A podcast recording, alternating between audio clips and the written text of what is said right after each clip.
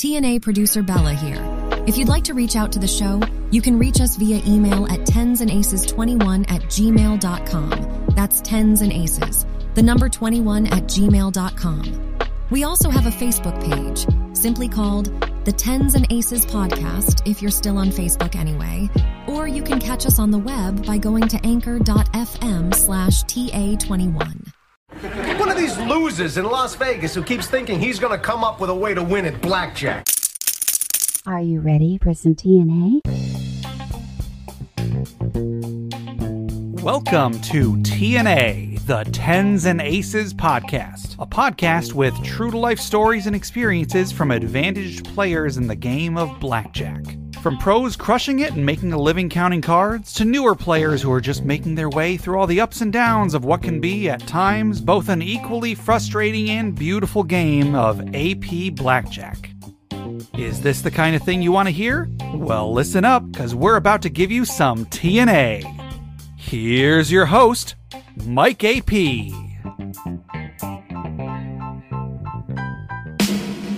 And welcome to the show today. As the man just said, I'm your host of this transmission of our experiment in imaginary radio that we like to call TNA, the Tens and Aces podcast. So if this is the kind of thing you want to hear, well, listen up because we're about to give you some TNA. All right, so today's guest is me.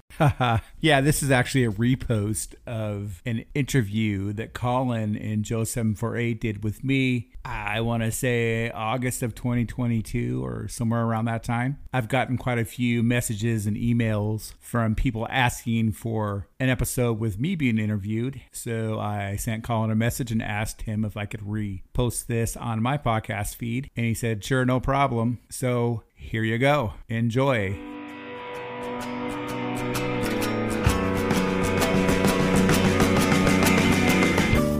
Hey guys, this is Colin from Blackjack Apprenticeship, and I am joined with Joe748 and our special guest, Just Dan, also known as Mike AP. How's it going, Mike AP? Pretty good. I I, I feel special. you are special. well, that's what my mom always told me. Joe748, how you doing this uh, early morning for I'm an doing AP? good. Doing good. Ready to talk about this loaded topic. Oh yeah, Yeah. yes, long overdue topic to discuss in in long form. So I'm I'm excited. Well, to kick things off, um, I would like to hear what you're willing to share, Mister Mike AP, uh, about how you got into and and what you've been doing with Advantage Play over the years. I know we met through a different was it Reddit? Yeah, uh, I Yeah. posted a thing on Reddit about a casino had a stupid rule where they would drop the shuffle on double deck at like uh, as soon as you raise your bet more than four times. So Oh, that's I, right, yes. I, learned, hey, I can make them dance like monkeys. Yeah, The count drops negative. Boom, raise Yeah. it to ten times, and you know they shuffled, and then so I was playing negative shoes, and you you thought that was interesting. and then brilliant. We, we got Yeah. talking from there. So Yeah, yeah. And and if you're wondering, I'm not on the blackjack subreddit uh, anymore. I spent a brief a brief stretch on there trying to be helpful, and then realized um, it was more more pain in the butt for for me personally. So don't don't reach out to me through Reddit. You could reach out to me another way if if you're interested. it's toxic. I I go in there to promote my podcast, and there's actually there's some good information going on, but then there's a bunch of people talking with authority, don't know what they're talking about. And then if I say something that I feel like I know about, then they you know how it is. You Yep. are a person with a, some level of authority, you know, more than most. It's I feel the same about Discord. Uh, it, it drives me nuts, but you know, whatever. Yes. So back to the question at hand. So, So sorry. how'd you get into? No, no. How'd you get into advantage play? Well, okay, so back in like 2001 or something like that, 2002, some buddies and of mine, like mostly high school buddies and just some friends met along the way. They started this thing. It was Taco Tuesdays at this bar in Tacoma, and it was like three all you can eat tacos for three bucks. So every Tuesday we'd go there after work, like five six o'clock, and just hang out, bro down, Yeah. have some beer, drink, eat some tacos, flirt with the cute waitresses, whatever. Right down the street from there was this there was this place called Six Card Charlie's, and they had two dollar blackjack. So after we got done with the Taco Tuesday at the bar, we'd always go down there, and it just became a tradition. And a buddy of mine taught me to play blackjack there. Kind of got the bug. Looked online, uh, read Ken Uston's book, which the name of it's slipping me right now. Million dollar blackjack. Uh, I got notes. Yeah, it is. Yep, that was it. Read Nice. that book. Then read Beat the Dealer, which was very outdated, talking about 25 cent games and stuff like that. But I think it's something that any aspiring AP should read for its historical prominence, if nothing else. So from there, you know, I just learned how to, I just learned the whole thing, ma- mainly searching through forums at that time because, you know, you- sites like yours didn't exist. Just built my game. I had a a nine to five job that had unlimited overtime pretty much in aer- aerospace industry. So I just worked a lot of overtime, built a bankroll, um, went from there and kept growing the bankroll. And I've had stretches of like a couple years full time AP, and then I get called back into my previous line of work or start other business ventures or or have life situations like it's really hard to maintain a relationship and be an AP Full time. Yeah. full time because once you get to a certain level and playing with a certain level of uh you know if you're black chipping you back offs tend to come quicker than when red chipping so i mean you have to move around a lot so that's really hard to maintain a relationship and have kids and all that kind of stuff so i just did it part-time for many years and then my kids graduated high school in 2015 majority of that time i was full-time ap up till now with breaks here and there. Now I'm doing a something else on the side that's not AP related because it's a pretty good opportunity and we're, we're doing that. Hopefully I'm not rambling. No. Uh, as much as I interview other people and ask them questions, I it's just awkward for me to talk about myself. I don't like talking about myself. Has much of that time been local play, or or was there a lot of travel in there too? There's some travel, a lot of travel, uh, a lot of local play. As you know, I think the secret's out. I live in the same area that Colin lives in, the Seattle area. I mean, that you live in, Colin.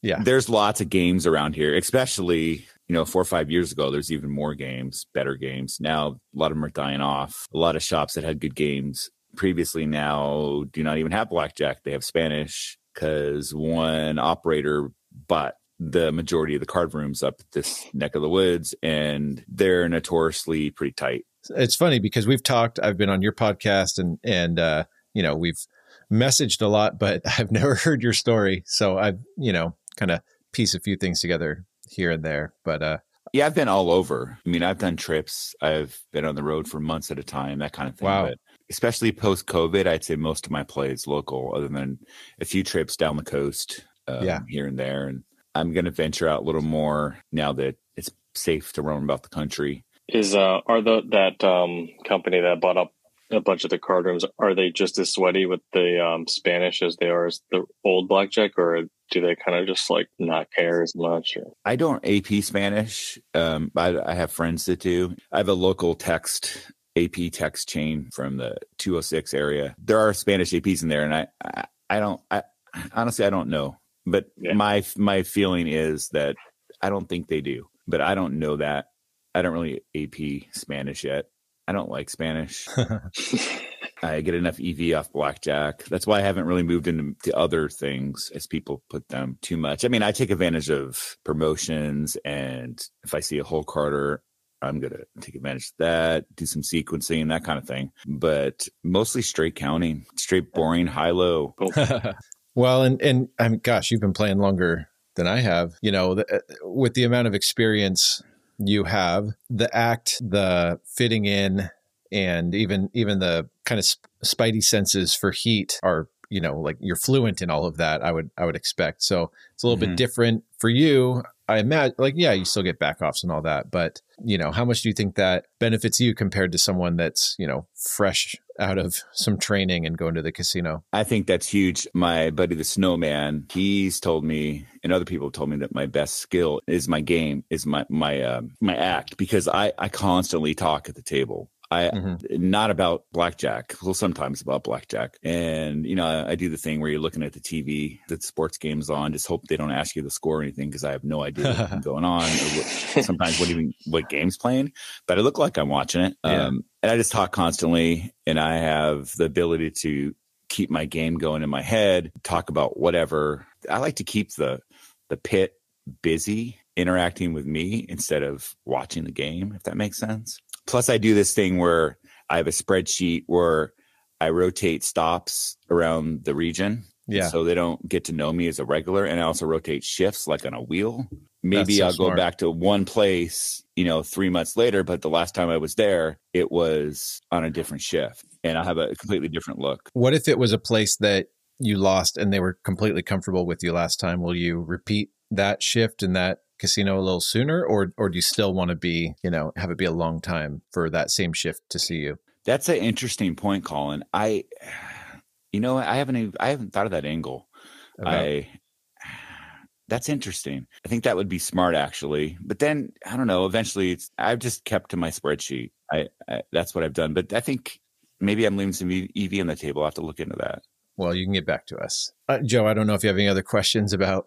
So yeah, with all the hours you've played and all the you know the places all over the country, like how often is it that you think you'd run you run into another counter at your table or You know, I think that's, you know, five, ten years ago, it was very, very, very rare, especially outside of, you know, Vegas or, you know, places that are predominant uh, blackjack markets with lots of shops. But nowadays, it's very common. But I will say a little caveat to that answer is if you ask the question, if you frame the question to be a competent card counter, yeah. then that it's still pretty rare. Although I have I have caught a couple ran into a couple people where it's like, wow, this guy is good. This guy's like 22. I can't believe he's this good. Wow, I'm impressed. I have seen a few people out there. But their but the thing is their their technical game is good, but a lot of times their act needs work and then I try to sometimes I reach out to them or you know how it is when you're in a casino, you got to kind of try not to look like you're together or follow them in the bathroom. it's always awkward. Yeah. You guys, you guys know what I'm talking about. Oh yeah. Well, you know, I'll, I'll say I can imagine people hearing that and being like, "Oh, blackjack apprenticeship," you know, mm-hmm. like.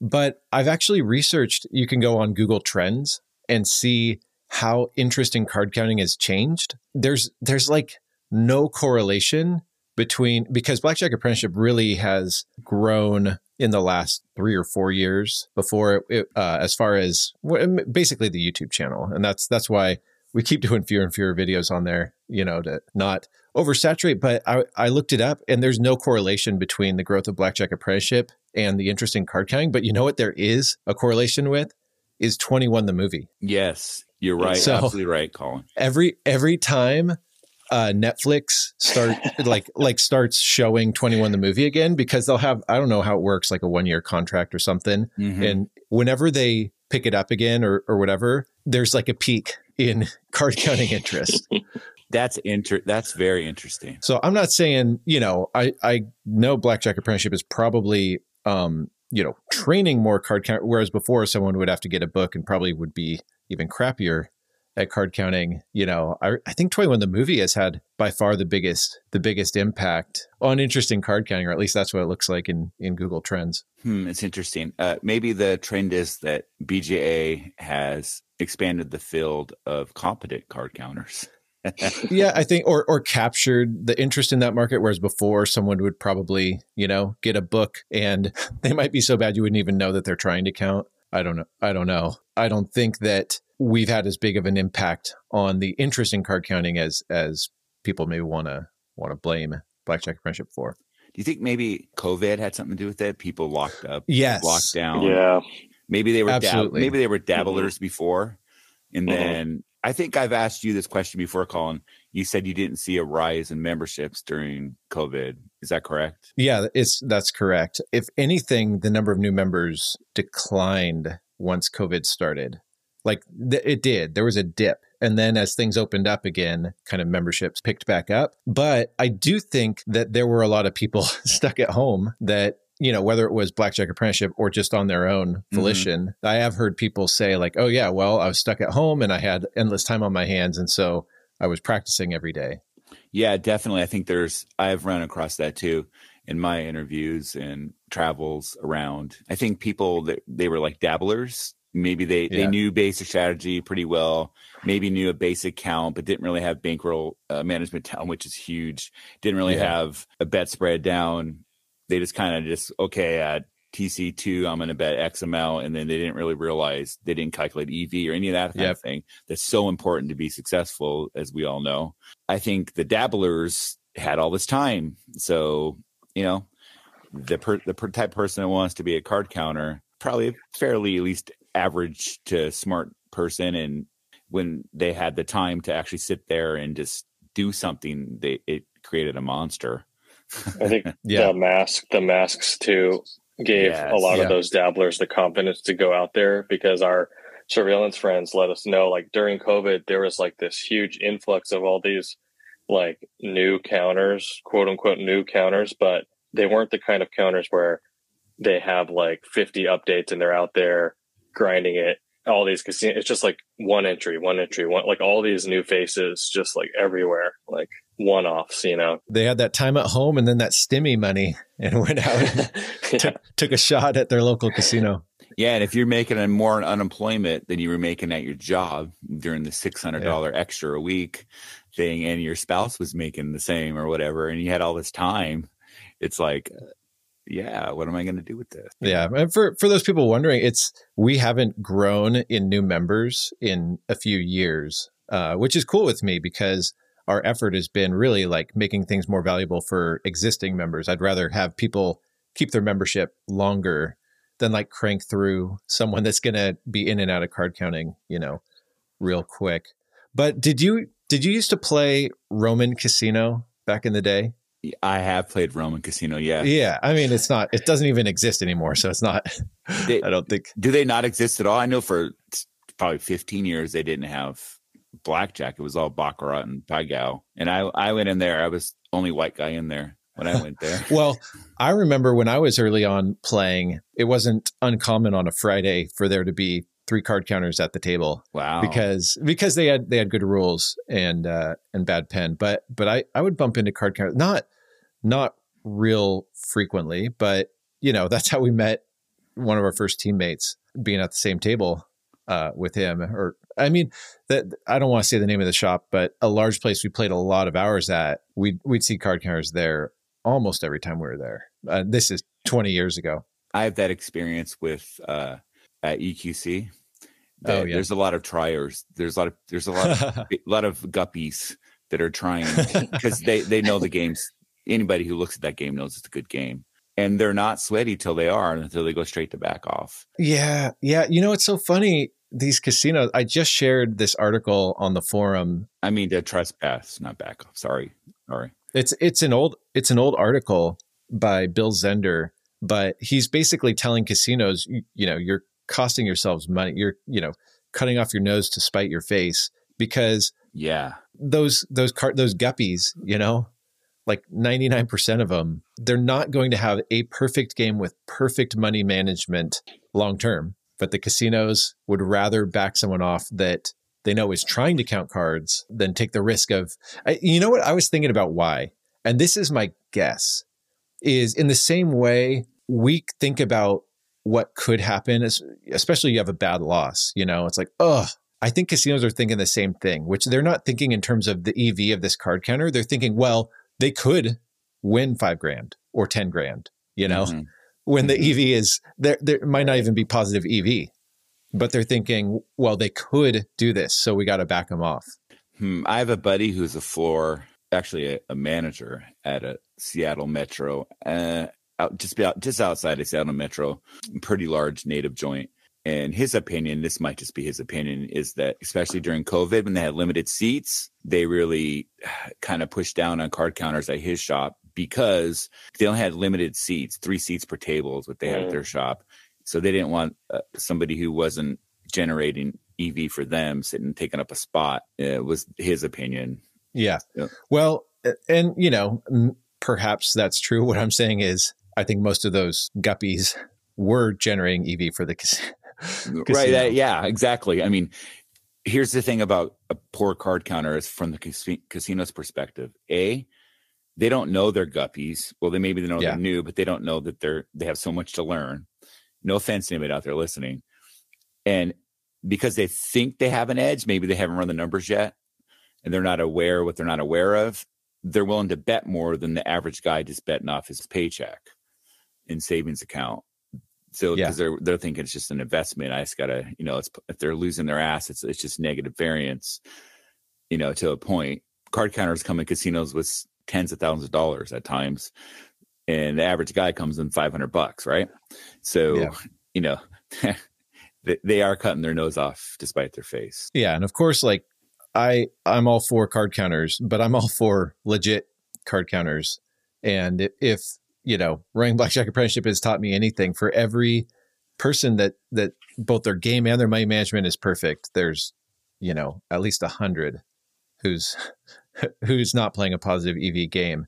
You know, I wish that weren't the case, but but it is, and I think these casinos are uh, yeah they're they're cutting costing themselves money by being so paranoid but that's not even our topic. So you said, you know, you bump into card counters. What has been your kind of rule or the the etiquette that you consider when you show up at a table and you realize there's another card counter sitting there? Well, the general rule of thumb, I think most all of us here probably agree, is if you go to a table and you you know you're sitting there, say the count stays negative or neutral for a while, and then all of a sudden it it jumps TC four or something, and you notice, oh, look at his bet. oh, look at her bet. Oh, oh, it, it jumps back down. Oh, look at they're sitting out. Oh, I want to sit out. oh, well, maybe they were here first. I should get up and leave. That's yeah. But if you've spent a three hour trip to drive out somewhere, there's one table open. Maybe that uh, is a little flexible, you know, and sometimes you kind of, I kind of do body language. It'll give you like, Hey, it's cool. You know what I mean? And I've done that Yeah. to people. They look at me like, give me like a, like a look, you know, you know, the look, um, like, Hey, we both know what's going on here. I can leave type thing. And then you just shrug your shoulders or something like that. I think there's like a card counter language, if you guys know what I mean. This is assuming there's only one playable table because like how often do you, does that happen and you just go to another table? Do you still play in the same pit as another counter? Um, it just depends on the situation. One, it depends on, I don't know. I have no trouble. I have no problem waiting it out. Maybe I'm an asshole. I'm, as I'm saying this out loud, I'm thinking maybe I'm an asshole. it just depends on the situation.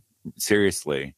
And honestly, if, if their level of play is not great, I may just go for it anyway. Then again, there, there's also considerations if they're adding more heat to you. Yeah, it it doesn't look good to have two people synchronized spreading. You know, that's going to stick out. hmm Oh, absolutely. I could think of a, a time a couple of years ago. I was, you know, sat down at a double deck. There's one other guy at the table, and as soon as the count got good, I raised my bet. I look over, he raised his bet, and it's like we saw each other, and I was like, "Oh shoot," you know, you know, he w- he had been there already. There were other playable tables, so I got up, found found another table because I think that is the the rule of conduct. So if you're listening to this and you're new to card counting, and you sit down at a table with another player, that is the unwritten rule of card counting chivalry It is. is is hey they were at that table first i sat down at it we're both counters let's not burn each other like let's let's not bring unneeded heat to either of us i'll find another table The worst is when you're at the table, there's only one casino or one table in the casino that's playable, and the other guy is counting at the table. Maybe it's just you and him, and then he always sits out negative counts, and the dealer just sits there. So he makes he expects Yes. you to he expects you to burn the cards. so I've, I've been thinking about this it's it's like the golden rule. Do unto others as you'd want them to do unto you. Mhm. like there's there's really two ways advantage players can approach life um, and we'll just say in casinos but it's out of casinos too. And if you just kind of run a simulation in your brain if everyone is selfish and self-serving okay everyone takes care of themselves. And you know what? I actually tell this to my kids. If if every Preach, kid Papa. If every kid is being just like, hey, how do I take care of myself? There's pizza. How do I like make sure I get as many slices as I want? You know, okay, we can live that way. And, you know, pr- hopefully everyone gets some pizza. Or we could say, I'm going to make sure everyone else is taken care of. I'm going to treat my siblings the way that I want to be treated. And you know what? Everyone gets pizza. But not only does everyone still get pizza, everyone is like happy and in harmony with each other. Uh, so if APs, right. you know, if you see the other person is counting and you make them play through the negative counts, like that is such a selfish move. And yeah, we can try to out selfish each other and not really very many people win. Or if we say, oh, yeah, well, gosh, if I were here first, I'd want the other person to leave. I'll I'll leave. Then everyone's you know in the grand scheme of things, the simulation of thousands of hours of play, everyone's taken care of. Yeah, I agree with you. Uh, golden rule is key. Although I will say, if I was one of your kids, Colin, you have a lot of dang kids, so I'm gonna eat my pizza. There's plenty of pizza. I was uh, playing. I was playing in Korea at this. The, literally the only you know shoe game in the country. I think at that point in time, and I was you know sitting at the tables playing, and then you know count jumps up. Inevitably, it's just like the the only other guy at the table. Uh, he was from he was from another country, um, but he was in an English speaking country. So he, you know, we were playing exactly the same. It was like, oh, what do we do now? You know, because like it's the only game yeah. in the country. I flew here, you know, in the country. Yeah, yeah. So, so and that that was the you know, only option. So when the next round started, or when they shuffled at the beginning of the shoot, both of us just like were waiting for the other person to start playing the negatives because it was a high minimum also. And we stood there for like literally five minutes in yep. silence. And the dealer was looking at both of she, her body and her head were perfectly straight and she, her eyes were just moving back and forth looking at each of us like what is going on here? Like and we were it was just a standoff. And it was so awkward but i think eventually i just started playing the negatives and then he left or he, he walked around for a little bit and came back and it was just you know in that situation i mean what do you do then when it's just the only game around in the region you travel to go play it wow like, was how have you handled that I, well, I've never been in a situation where only shoot only game in the country. oh yeah, yeah. But I, but I've gone like to a region and got bad intel, and there's only one playable game, and you know I'm there, so I got to do something.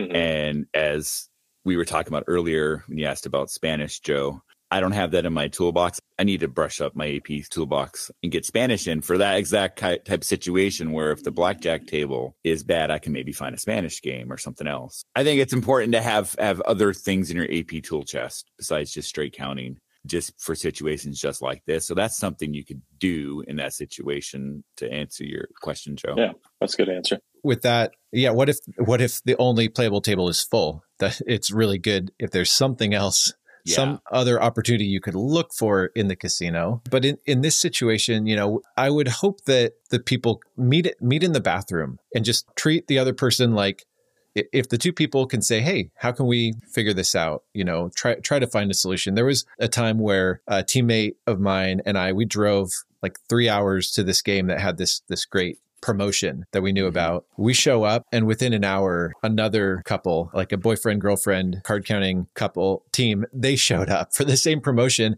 And there were two playable tables that we were at. They could have sat at the table with us, but one, that's taking EV away from each other because we're slowing the game down. We're taking cards from each other when the count is good. And covariance too. It, it's it's like we could sit at the same tables and everybody make less and draw more heat to the two playable tables. But what we decided to do was to just work out a schedule. We said, hey, it's going on for 12 hours.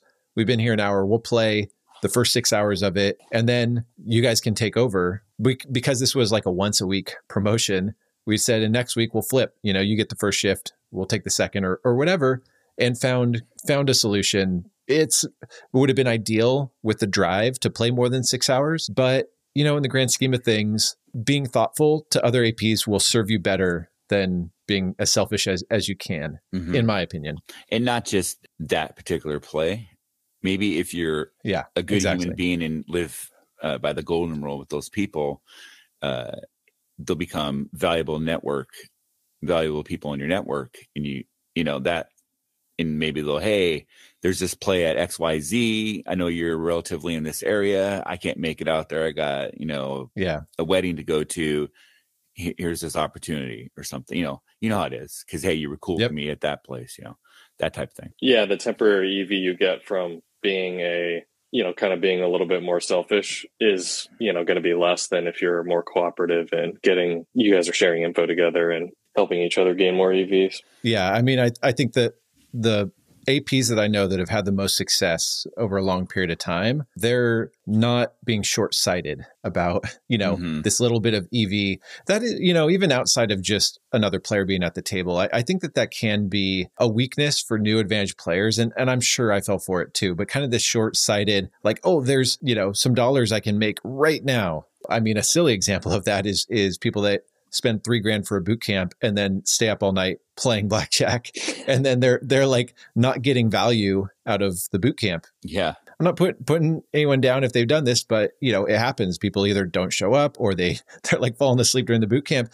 And i'm thinking like oh what a bummer. There's always playable tables in vegas but you know you probably spent more on the boot camp than you're going to generate in ev uh, staying up all night. And you can generate ev any night you know boot camp is kind of a couple times a year thing but that that kind of mindset i could probably think of a hundred examples of that I, I would just say if you're a newer advantage player don't be short-sighted about the dollars you could grab right now think about the long term and a relationship can prove to be far more valuable than a shoe of blackjack yeah. You don't want a one night stand of EV. you want a long relationship. yeah that's i love it that's a great analogy Yeah, because the amount of times you're actually going to run into like the hours you're going to be at a table with another counter, it's pretty limited in the scope of your whole career. I mean, it's a handful of times. with someone at your level. Yeah, for sure. Yeah, yeah, yeah. Right. And those people, I don't think that's really necessary. Yeah, there's a few dicks out there, but um, most of the people at that level, they get it.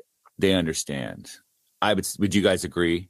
The majority of people at that level, majority are. uh they get it. They'll move on. Plus, for Yes. their for their own needs too, because they don't. Two counters at Yeah. the table is not a good look. Sometimes Yep. they don't, but most of the time, yeah, they, I think they do. I've been the dick sometimes. I try not to be, but What if um what if someone shows up at your local and they're clearly an out of towner and you're afraid of them burning your local game? That is a great question. Um, what do you think, Joe?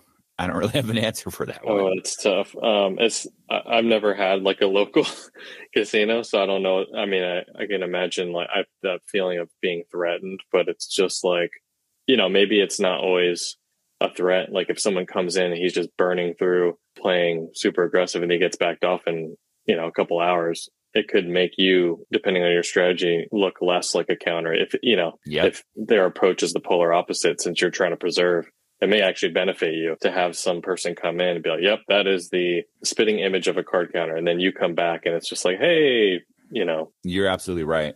I've been at uh, locals where there's a ploppy just betting huge, huge action, and I'm right under their nose, and they're not paying me any attention. And this guy is just clearly a ploppy. I mean, you can tell two, three hands what's going on. I can, and a good floor should be able to do that too, even a dealer. But it seems like they're pretty clueless sometimes. I totally agree that sometimes it's cover for you. I mean, if they're betting, you know, two hands of purple and you're going from uh, one to 500 or something like that, you may get less attention or one to Yeah. a thousand, one, you know, one black to two times five or something like that. I don't know. yeah. Yeah. It's a little early. I'm waking up. well, I'll say, you know, I've been on both sides of that. There was a time early on that that this local casino that I mean, I won 150 grand at over three years. A team, like a couple guys from a, a national team, showed up and were pulling 12 hour days, seven days a week, and it was really tough. You know, we were afraid they were going to ruin our our you know honey hole. Um, Yeah. But you know what? Yeah, they're being there 12 hours a day, you know, seven days a week they got themselves backed off after a week or so and uh, we were a little more cautious with how much we played and, and how you know we still used a big bet spread but still there was more thoughtfulness to the game and and so it didn't affect us i've been on the other side where i'm on a trip and that example i said where we we raise our bets at the same time and i i left the table but I've I've heard through the rumor mill this guy's still like upset with me that we're trying to ruin his game. And you know, this is this is a really tough situation. It, it goes to even a bigger discussion that I hear a lot, which is like, oh, Colin's training, you know, Blackjack Apprenticeship is training people to, you know, be super aggressive, no cover, and they're ruining game. But that's, you know, that's kind of a binary way of thinking about it. Like everyone is trying to play a positive EV game. I was just thinking uh, when you were talking about uh, the whole maximizer philosophy of n- no cover, just go and burn them, that kind of thing, and the criticism of that. Well, there's plenty of ploppies that play maximizer philosophy too. I mean, if Yeah. you, you know what I'm saying. So, I mean, I don't know. Even if you're at some point, even ploppies that win a bunch of money get backed off. I've seen plenty of ploppies get backed, as you guys probably have too. Yeah. But the point is, if, you're doing so many cover plays, not only are you costing yourself EV, sometimes you're maybe playing a negative game if you really analyze it, especially if your cover play is over tipping. And I have a really hard time myself to kind of, if like a dealer that I really like who treated me, you know, the cards were kind that night, variance smiled on me, and I don't tip them crap. I feel like, and then sometimes I've gotten some looks like, "Oh, I thought you were cool." yeah.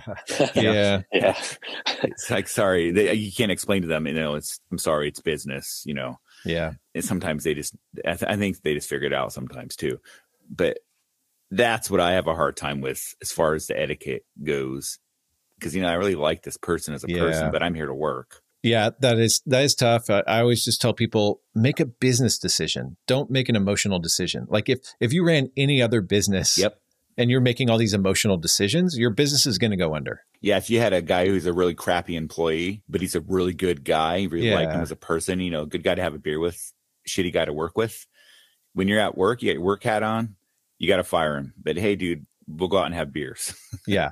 Or you could Yeah. say, well, he's costing me five bucks an hour, but I'm but he's making me a hundred. I'm going to overlook yeah, you know his flaws. But if he's costing you two hundred and you know bringing in a hundred, and so it's the same thing with tipping. If you're like, well, you know what, I'm making two hundred an hour, I will feel better if I tip ten bucks. You can make that bus- business decision. What you can't do is be making twenty bucks an hour and tipping fifty. But you know, going back to the the cover thing as far as you know this whole etiquette they, they overlap but i think people need to say well, well what do we mean by cover? What cover? I think that some card counters use cover plays as kind of an appeasing the gods you know Uh-huh. like well if i if i do this you know cover play here and there somehow the god the ev gods won't be or the c- casino gods won't be angry with me but you're you're probably giving the casino far too much credit that they're like oh my gosh you know? Mhm. he was supposed to not double that 10 against a 10 right there because it's not yet a true four.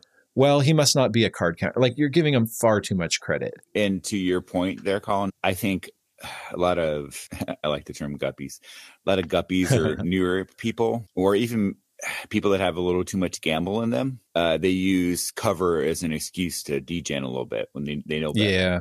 You know what I mean? yes Or at least justify, yeah. Yep. So cover plays, that's one form of cover. Then there's cover bets. And it like using cover bets, it depends what you mean by that. Like if you're not betting correlated with the count, uh, even even like Ian Andersen's ultimate gambit stuff, like look, run a simulation with CV data at the cost of it. hmm And you know, it, it might be costing you 40% of your EV. Well, if you want cover, then do a bet spread that that's going to be 40% less EV. And at least you're betting correlated with the count. So you're not going to have as bad a variance and, and zero. But betting, the biggest thing that is going to draw attention is the size of the bet spread. But you know what? That's also how we make the money. So if you want to spend 40% longer in the casino, you know, use a smaller bet spread, but cover betting like over betting, under betting, you know, it's one thing if you throw, you know, you keep a big bet out there for one hand and, and again, you make a business decision and you say, oh, this is costing me two bucks or or four bucks or whatever. And I'm okay with throwing away two or four bucks. But as far as like not bang with the count, like you know, just use your head. But you can still, you know, generate good play fast, play good games, use use a good bet spread. And you're not you're not being like a, a, jer- a jerk in the casino or or again like become like Mike AP and be so good at your act that you're going to get far more time in a casino and you're not irritating, you know, you're not burning it for everyone or, or making a bad night for everyone else at the table. Do you guys, speaking of etiquette, do you guys uh, have a hard time when somebody at the table's saying things that you know aren't true. and I I used to have a really hard time shutting my mouth, and especially and it's not so much if they're just saying things, they're just talking, there's blowhard like t- talking to the dealer, but if they're like in, actively instructing another player completely wrong advice, yeah, yes. it's so annoying. I have a hard time not saying yeah. anything because I'm like, you're costing this this person who's just here to have a good time. You're costing them money and you're telling them the wrong thing. Yeah, you got to double that. You got to double. Even if you have five, you double against any five or six. It's like, no, dude. no. yeah. I always wish I just had some sort of recording device on me.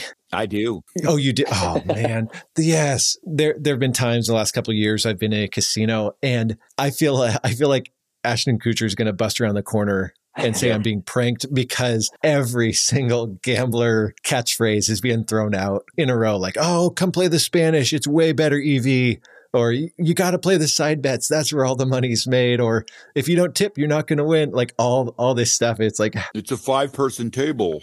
That's only they're only winning if if it's five people here. If there's four yeah. people here, the the the house always wins. yeah. Or or a dude a dude you know does some, hits a twelve against a two, which is a correct decision, and then someone's oh you just screwed up the whole table. Like why would you take a card? Or or conversely, don't take a card when someone you know. Last time I was in a casino or not last time, but recently, a dude steamed left the table because someone else didn't follow basic strategy and and you know the the guy that left the table he sucked at basic strategy too yeah i had somebody at a table like uh, right around thanksgiving like criticize this young girl like 22 and her boyfriend were playing totally didn't know what they're doing. She hit a hard 14 against a four and this lady next to her is like yelled at her. She had like 250 times two bet this lady and she yells at this girl. This girl starts like crying and whatever and then oh, it's no. her hand. She also has a hard 14 and hits the hard 14 and i'm like are you fucking kidding me? Sorry excuse my excuse my no it's it's it's an explicit podcast. I was like you just yelled at this girl. She's like crying the and it's funny in that situation the she was a korean middle-aged typical asian lady typical you know not to stereotype or be racist but there was a korean guy on the other end of the table he's like yelling at her like you make us look bad you oh. stereotype oh. he's like my wow. hand my hand my money her hand her money your hand your money wow he's like, I love America. It was oh, it's pretty it was pretty funny. Oh. Sorry, not to get no, it's all good. Anything, but you know, there's certain archetypes at a casino that you yep. run across all the time. Yep. So, are there any situations where you might not yield to another counter at the table, at the same table? Well, I think Joe's example of being in a country with only one table, one shoe, is a pretty good one. could could you guys meet in the bathroom and figure figure something out? I think I was. I think both of us were just so irritated at the circumstances that we didn't want to talk to each other or work anything out. Like I eventually just yeah. left on my own. I just after that uh-huh. couple hours, I just kind of I left and went to to do some other like touristy things, but yeah, hopefully if you uh if you're in an area like that, hopefully there's touristy stuff to do that's not yeah. you know AP related. Like eh, at least I'm here, I can do this. But it's like in that situation, the chances that that guy is just there for a few hours is pretty rare. I mean, I'm sure he was camping there for weeks or whatever it was going to continue. I, mm-hmm. I don't mm-hmm. know what you do then in that situation, but he's there the same reason you're there. Yeah, exactly. Yeah. yeah. Well, what about this? Uh, there was a time a, a couple years ago that I think uh, it was you and I, Joe. We drove out a long distance to play an opportunity, and it was like swarming with college bros. One of them approached me in the bathroom and, and recognized me, and I was like, "Yep, it's me. Don't say anything like Be and cool. I, I yeah. and I I said like hey you and your buddies are slowing the game down like they're all going to lose their 40 bucks eventually or whatever it is you know the the place had limited hours they were open and we had driven all the way out there for it and I I asked if they could just come back the next night right? They they live there. They could play it any night of the week. And he's like, "Sorry, bro, my buddies my buddies are here to play." And what what would you guys do? Well, luckily, as far as us two, we had one unknown face person, which is myself, that was able to take over for some of the time. But well, I also get it because in that town we were in, there was like nothing to do for entertainment Yeah. other than this tiny place. Did they offer some level of cover for you guys? No, they just slowed the game down. Oh yeah. yeah. and it made it look worse because we were betting big on certain things, and they were betting the minimum the whole time. You know, so it's like, You're betting two fifty times two or something, and Right, they're, betting, whatever. they're betting nickels. yeah, right. Yeah, Yeah, the oh, yeah. the one guy is trying to count, and all of his friends aren't. Um, uh, you know, honestly, his EV was maybe five bucks an hour. I would have been happy to just say, "Here's twenty bucks. Like, take the next four hours off." But That's funny. I mean, I think another situation where like I probably wouldn't yield to another counter is like when you're playing a limited promotion, a promotion that's like Yeah. only going on for two days or something, and then I mean, if there's no other table, I mean, there's nothing you do. You guys have to just kind of just hope for the best. Like, yeah, you know, just to say what I ended up doing is I I don't know. You guys tell me if I'm a jerk, but I got the table minimum raised when when the guys weren't at the table. hmm You know, Yeah. got it raised from like a five dollar table to I think a twenty five. yeah, because I didn't I didn't care about the 12 bucks of extra EV it was costing me. You know, I was able to then play mostly heads up. And and the reality is they are just going to lose lose their money, you know, it like yeah, doing do, doing doing to others. Well, you know, th- th- it's like this opportunity that they they can they can lose their money any night. or for the one guy that's that's trying to count, you know, he can play it any night, but I, I didn't feel like I was being unreasonable to, you know, work to create a situation where I could I could work for these limited hours. What do you think that, like, say there's a different situation where it's not just straight counting, it's a, a promotion opportunity or some other thing like Yeah. that where you need to have the whole table with your crew. So do you think that uh, affords us uh, moral, I don't know what the right word is. Are you, is it okay to be an asshole in that situation? Because that's what you're there for. More of just, okay, I'm at a casino, I'm counting cards, and there's these guys playing slow. More of like, hey, this promotion only lasts two days. Uh, we're here for this. We got a crew here for this. We need this. We need it. We need this whole table. ooh, that's a good question. Yeah, Yeah, I- I think it still fits in the golden rule. Uh, if the situation were reversed, like if I understood, hey, these guys are here to, ex- you know, exploit this thing, and I am not exploiting it, I would want them to get that EV. Or there is a sense we're all trying to run a business, and it will impact each other in some way, but mm-hmm. we want to do it in a way that isn't thoughtless or careless, and we.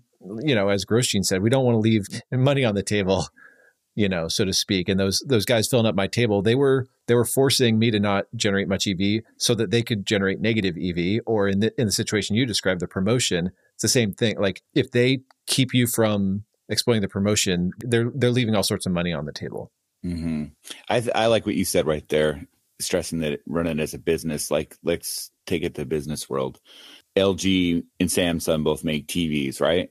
But and they make great TVs, both companies. But LG is the only company in the world right now that makes OLED TVs. So LG makes OLED panels for other companies and Hmm. lets them sell them under their brand name because they're just you know it's good for everybody's business, right? Yeah. you understand what I'm saying? kind Yeah. of working together instead of being all like, oh, nope, OLED's the best. And we're just going to keep it just for ourselves and you guys can go F yourselves. And we're just going to take all the money we can. That They're expanding the market, their market and their opportunities by being a, a good community member. If that makes any sense, maybe I'm stretching there. I'm, I've been shopping for new TVs. Sorry. how does that uh, how does that analogy work for Apple?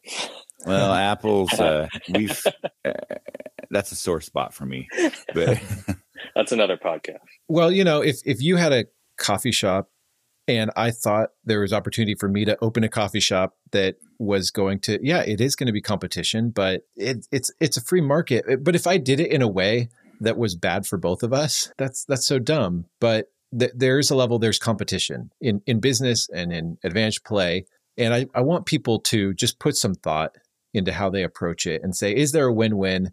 Okay, like if there isn't a win-win how can i go about this in a way that i would feel comfortable if the situation were reversed i think if people just go through that thought experiment and, and put some thought into just how they look and act in a casino uh, we'd all be a lot better off Yeah, I just think that there are tough situations. I, I I agree with you completely, but like my example of there's a like two day promotion and you Yeah. know crew flew into town to do this promotion and you need to get this the civilians off the table and so you got to kind of be an asshole and you know maybe Yeah. not shower or something or whatever whatever works or maybe say things that maybe just be a jerk and just unpleasant person to be around that you normally wouldn't be um, I mean, I've been known to uh, put a MAGA hat on, for example, to get people off the table, or a face mask.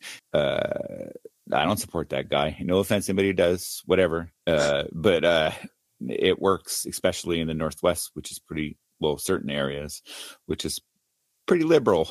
That is like spraying a room with the stink bomb. In some area. it worked fantastic. so I don't know. Uh, Is that was that asshole move? I think so. Yeah, that stuff that stuff is nuanced and really tough. I've never been upset at the people that got to a game or promotion before me. Mm. You know, hmm if it's getting a ploppy off, you know, I think whatever, like follow follow your conscience, I guess. But yeah, I've uh, man spread at the table to, to so that the ploppy next to me, you know, might might want to find another table because I'm just making you know making myself wide and Right. maybe a little a little obnoxious because the game couldn't happen until the table was locked up. You know, I, I felt okay with it because that ploppy can lose their money at a lot of tables. We could only make money at that one table. The ploppy can play a lot of games. They can go play roulette, Yeah. uh, UTH, or whatever. You know, Pai Gow. Yeah. They're probably just- better off at Pai Gow. Less slower game pushes anyway. Yeah, I've up up the t- up the table minimum. I've asked for like no mid shoe Yeah. entry on a table that didn't have it before. Like that usually gets a lot of them. You know, if if your bankroll can allow for upping the minimum like a decent amount enough. But It, Mhm. I don't think keeping a gambler from losing their money at that table is is a, a dick move. yeah, that is true. Like- actually, at the end of the day, you're yeah. Although it, I can counterpoint that. Uh, they're there to have fun, and for them, their fun is losing their money. They're not. Yeah, thinking well, they can have thinking. fun at a different table. Yeah. Okay. Okay. You won me over. I'll counter counter that is Ooh. are they there to have fun or are they there to Make rent. exercise avoidance from trauma? Are they there to, you know, be self destructive? Are they there to do something in their life that's going to harm them in the long run because they haven't found another outlet? Like, hmm so how, how, what percentage of them are just there to have like a, a fun night out versus the ones who are, On a Friday night, probably yeah, 50, yeah. 60 percent. On a Tuesday night in Iowa, uh, uh, 9 p.m., probably yeah. two percent. yeah. Any any other you know questions or, or thoughts on this AP etiquette topic? I mean, I, I like I went through every post on the forum in the past of people talking about etiquette and stuff, and and I was kind of shocked at how many people just didn't even know that you know the common thing was to it was sort of like the whole first come first serve Yeah. you know kind of unwritten rule. Like a lot of people who are asking questions about it, they just didn't even know that that was a thing, and I'm wondering why they didn't already know that ahead of time. Like, is it just because they think that it's going to have no impact? Maybe that's what it is. Is if they haven't had the experience in the table time of getting backed off, they don't know the consequences yet of certain actions. Yeah, there's there's a level of of common sense that I think we're hoping that this podcast gets people to to consider. You know, if I burn a game because um, I'm playing aggressively but treating people well, then I feel like I fit in the category of the card carriers that came before us, from Ken Uston to all the teams and people that I admire. You know, hmm if I burn a game unnecessarily because I'm being thoughtless, I'm someone that casino like I leave a bad impression of what a card counter is in the casino's mouth, meaning like rude or thoughtless or you know I don't mean like not not tipping, but but uh, com- confrontational. Then I I feel like I did card counting a disservice, and so Mhm. I'd say that any any card counters out there, like yeah, go after the EV, but treat people with dignity. Treat treat them the way you would want to be treated. Uh, you know, in the time that you're in a casino, like have your act, all that stuff. Uh, you don't have to tip, you know, but don't be rude, don't be thoughtless, and don't be like uh, a bad back back off. Would be my my two cents. I agree completely. What do you guys think about table talk etiquette? What if somebody is at a table and maybe a ploppy, maybe a even even some AP's table talk? How do you guys handle that? What do you mean? Like, are they? What are they talking? Like they're Uh, just alluding to card counting, Oh, right. or right, yeah. you know, talking way too much about basic strategy, or Yeah. uh, you know, the book says this or that, or if it's a ploppy, they're going to say what they're going to say. If Yeah. someone is kind of alluding or bragging that they're a card counter or or something, I'd say something like, "I'm going to go to the bathroom," and I'm hoping that they understand, like, "Hey, let's talk somewhere where there aren't casino employees." You know, um, and we could exchange phone numbers. Like this goes back to that that couple of guys that were on this national team that played. We talked in the bathroom. We exchanged phone numbers, and it was like ended up being real, really valuable. You know, we didn't sit at the table and yammer about card counting. That's another thing with etiquette is I've always struggled. You just kind of just learn with how do you it's hard to ask someone to go to the bathroom. yeah. You know, say like you you see somebody out there in the wilds and you want to make that contact for your network and you know, you can help each other out. And if nothing else, just to meet at Denny's later and commiserate on your your night because sometimes you're on the road. It's nice to have someone to talk to that gets it. Yeah, in that situation, you just keep ordering them rounds of drinks over and over again for them. So then they just have to eventually go to the bathroom, and you rush in there. Follow them into their stall. Yeah, yeah, Except most cow- most serious counters don't drink when they're working. Yeah. yeah. So order 'em Well, Cokes. Hopefully, people here. If if someone's like, "Well, I gotta go to the bathroom," and you know that you're both card counters, you know, go into the bathroom, not into the stall, to wash your hands or whatever, and and see if they are there for you to exchange numbers real quick and take the conversation away from the casino. I think that's a great idea. You know, meet up somewhere public and safe, like like a Denny's, get some moons over my hammy, and talk yum yum. talk shop with them. I, I we need like an international card counting sign that we know. Like don't don't say, "Do you know Colin?" I've heard people Yes. s- s- I've saying heard- that, I've had people ask me that. and I'm flattered. But and I, I do want to put this out there for people listening. You're, probably people that are BJ haters aren't listening, but but if you are, we care a lot about not hurting the future of card counting. Like we put a ton a ton of thought into it. We are for card counting. So we don't want people burning games and ruining games, but we do want people generating EV. So if someone says, "Do you know Colin?" Oh, that that jerk who's trying to ruin card counting, that is the last thing we want to do. Yeah, well, it, it- ironically, most people that are straight up BJA haters don't even count anymore.